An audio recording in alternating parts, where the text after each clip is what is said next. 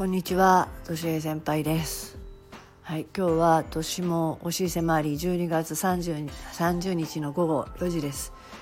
いかがお過ごしでしょうか？皆さんまあいろいろと忙しいんじゃないかなと思いますが、私はもう今今もう夕方なんですけど、朝からまあ出版作業にあまあ手間取ったというか、まあその作業ずっとしてしまっていて。あ今になりました。もう起きてずっとその作業して今です。やっと終わりました。あのえっと、2つあってですね、まあ、1つは自分自身の、まあ、コーチ活動としてえ美人性コーチとしてのね、えー、活動の中で1つ、えー、子育ての、えー、相談だったり、まあ、子育てに関わる、えー、電子書籍を出版しました。でなんでこの本を書いたかっていうと私が子育てを経験したっていうことだけではなく約17年間ぐらい、まあ、放課後子ども教室という、まあ、昔でいう学童保育今は放課後全児童授業といって、まあ、小学生を相手に1年生から6年生までの放課後彼らをまあ解放するために預かる仕事をしていく中でたくさんのいろいろな地域のいろいろな子どもと関わりまたその母親や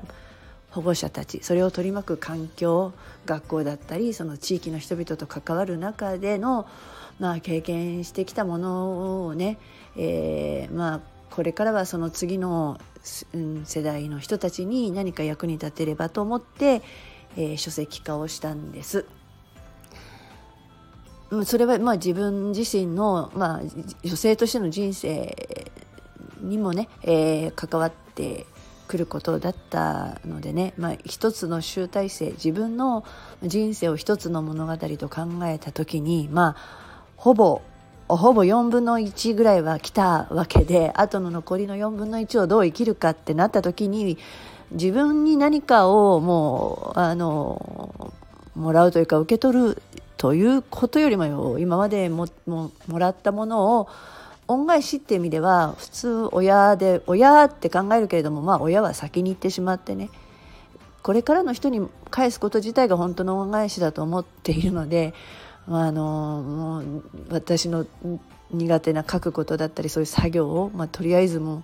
命がけですよね。命がけでちょっと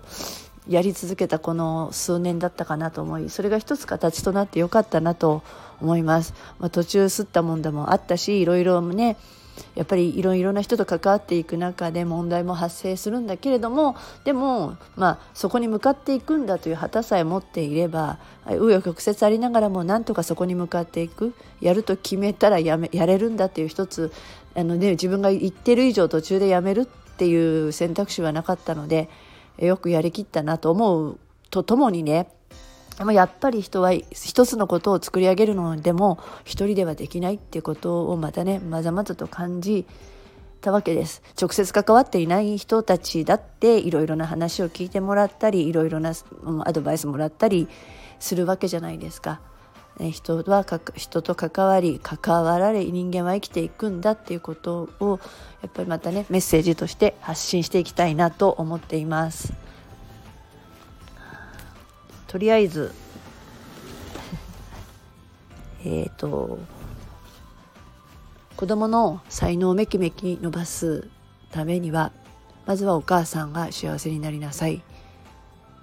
非常識な誰も教えてくれない非常識な子育てメソッドどうぞお読みください。では。